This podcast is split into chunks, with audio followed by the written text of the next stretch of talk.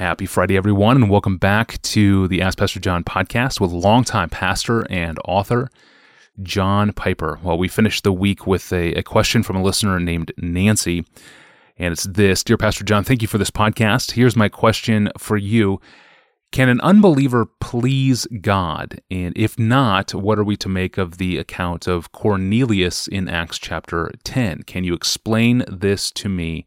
And thank you in advance. Let me begin with a couple of passages of Scripture that draw out our um, answer to Nancy's question about whether unbelievers can please God, and then uh, on the basis of that, we'll we'll tackle Cornelius.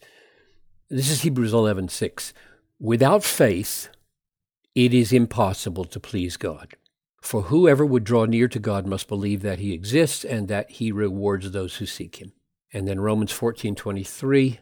Whatever does not proceed from faith is sin. So, I infer from those two passages, we could add others, that there is a sense in which everything that comes out of an unbelieving heart displeases the Lord.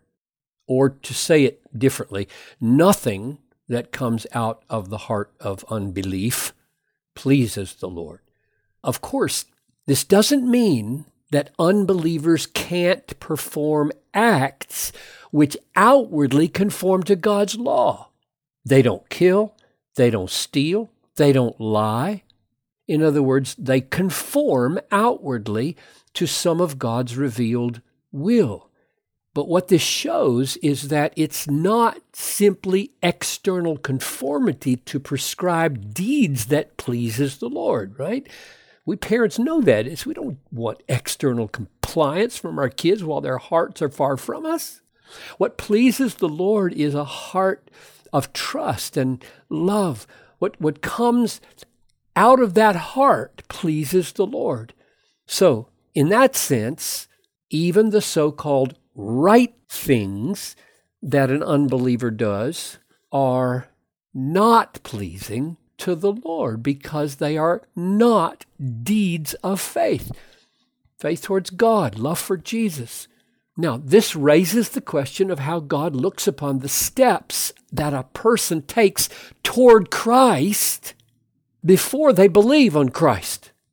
That's getting toward Cornelius, but we're not there yet. The answer, I think, is that each of those steps is a gift, a free, unmerited grace as God moves a person toward the gospel, toward salvation, toward faith. And as God looks upon the person himself, he sees him as unworthy of that gift of grace. That's why we call it grace. That's what grace is undeserved, done for a person who is not in himself pleasing the Lord, which is what we all feel when we finally get saved, when, when we finally believe, don't we? We say, Grace brought me here. God looks upon his own work as a good and right and pleasing thing that he's doing to get somebody to faith. It's good that a person be drawn to Christ. Now, what about Cornelius? In uh, it's not only chapter 10 but chapter 11 is all important as it re- retells the story again. Uh, cornelius gets a lot of attention in the book of acts. It's really really amazing and there are reasons for that. Let's let's refresh our, our memory about cornelius. He was a gentile centurion uh, that is a non-jewish roman military official and he's described in chapter 10 verse 2 of acts as a man who quote feared god and gave alms generously and prayed continually to God. And an angel shows up in a vision and tells him that his prayers have ascended to God and that he should now send for the Apostle Peter. In other words, he, the angel doesn't show up and say, You're a very good man. You, you pray a lot and you do good deeds, and that's that. Way to go. You'll go to heaven. He doesn't say that at all. He's, he says, Your prayers have been heard. And what the answer to the prayer consists in is go get a gospel messenger. You, you got some news you need to know in order to be saved, which is exactly what, what Luke's going to say in just a minute. So we see that, that God is at work in his free grace to bring Cornelius to the point where he can hear the gospel and, and be saved. Meanwhile, Peter, in Joppa is, is receiving a similar kind of vision to get him ready to do something as a Jew would be very hard to do, namely go hang out in the house of a Gentile. And he gets this vision of all these unclean animals, and God says, Don't call anything unclean that I call clean. And part of that vision, he's told that he should uh, be ready to associate with Gentiles, these unclean Gentiles without fretting or worrying because they are just as, quote, acceptable. That's the word. They're just as acceptable into God's family as any Jewish unbeliever would be if they believed in Jesus. So in Acts 11 12, Peter says that the Spirit made it plain that we should, quote, make no distinction, no distinction between these unclean Gentiles and, and these unbelieving Jews. They're, they're both equally valid candidates for faith in Jesus. So according to Acts 11:14, what the angel said to Cornelius was that Peter would quote declare to you a message by which you will be saved. That's why I said chapter 11 is so important. Let me say it again. 11:14. The angel says to to Cornelius, Peter will declare to you a message by which you will be saved. So, in all his praying and almsgiving uh, and fearing God, he's not saved. Any, anybody who uses the story of Cornelius to say there are a lot of saved people out among the nations that don't need to hear the gospel are turning the story exactly upside down. The whole point of the story is yes, there are people out there who need the gospel, and God intends to save because He's not prejudiced against any ethnicity.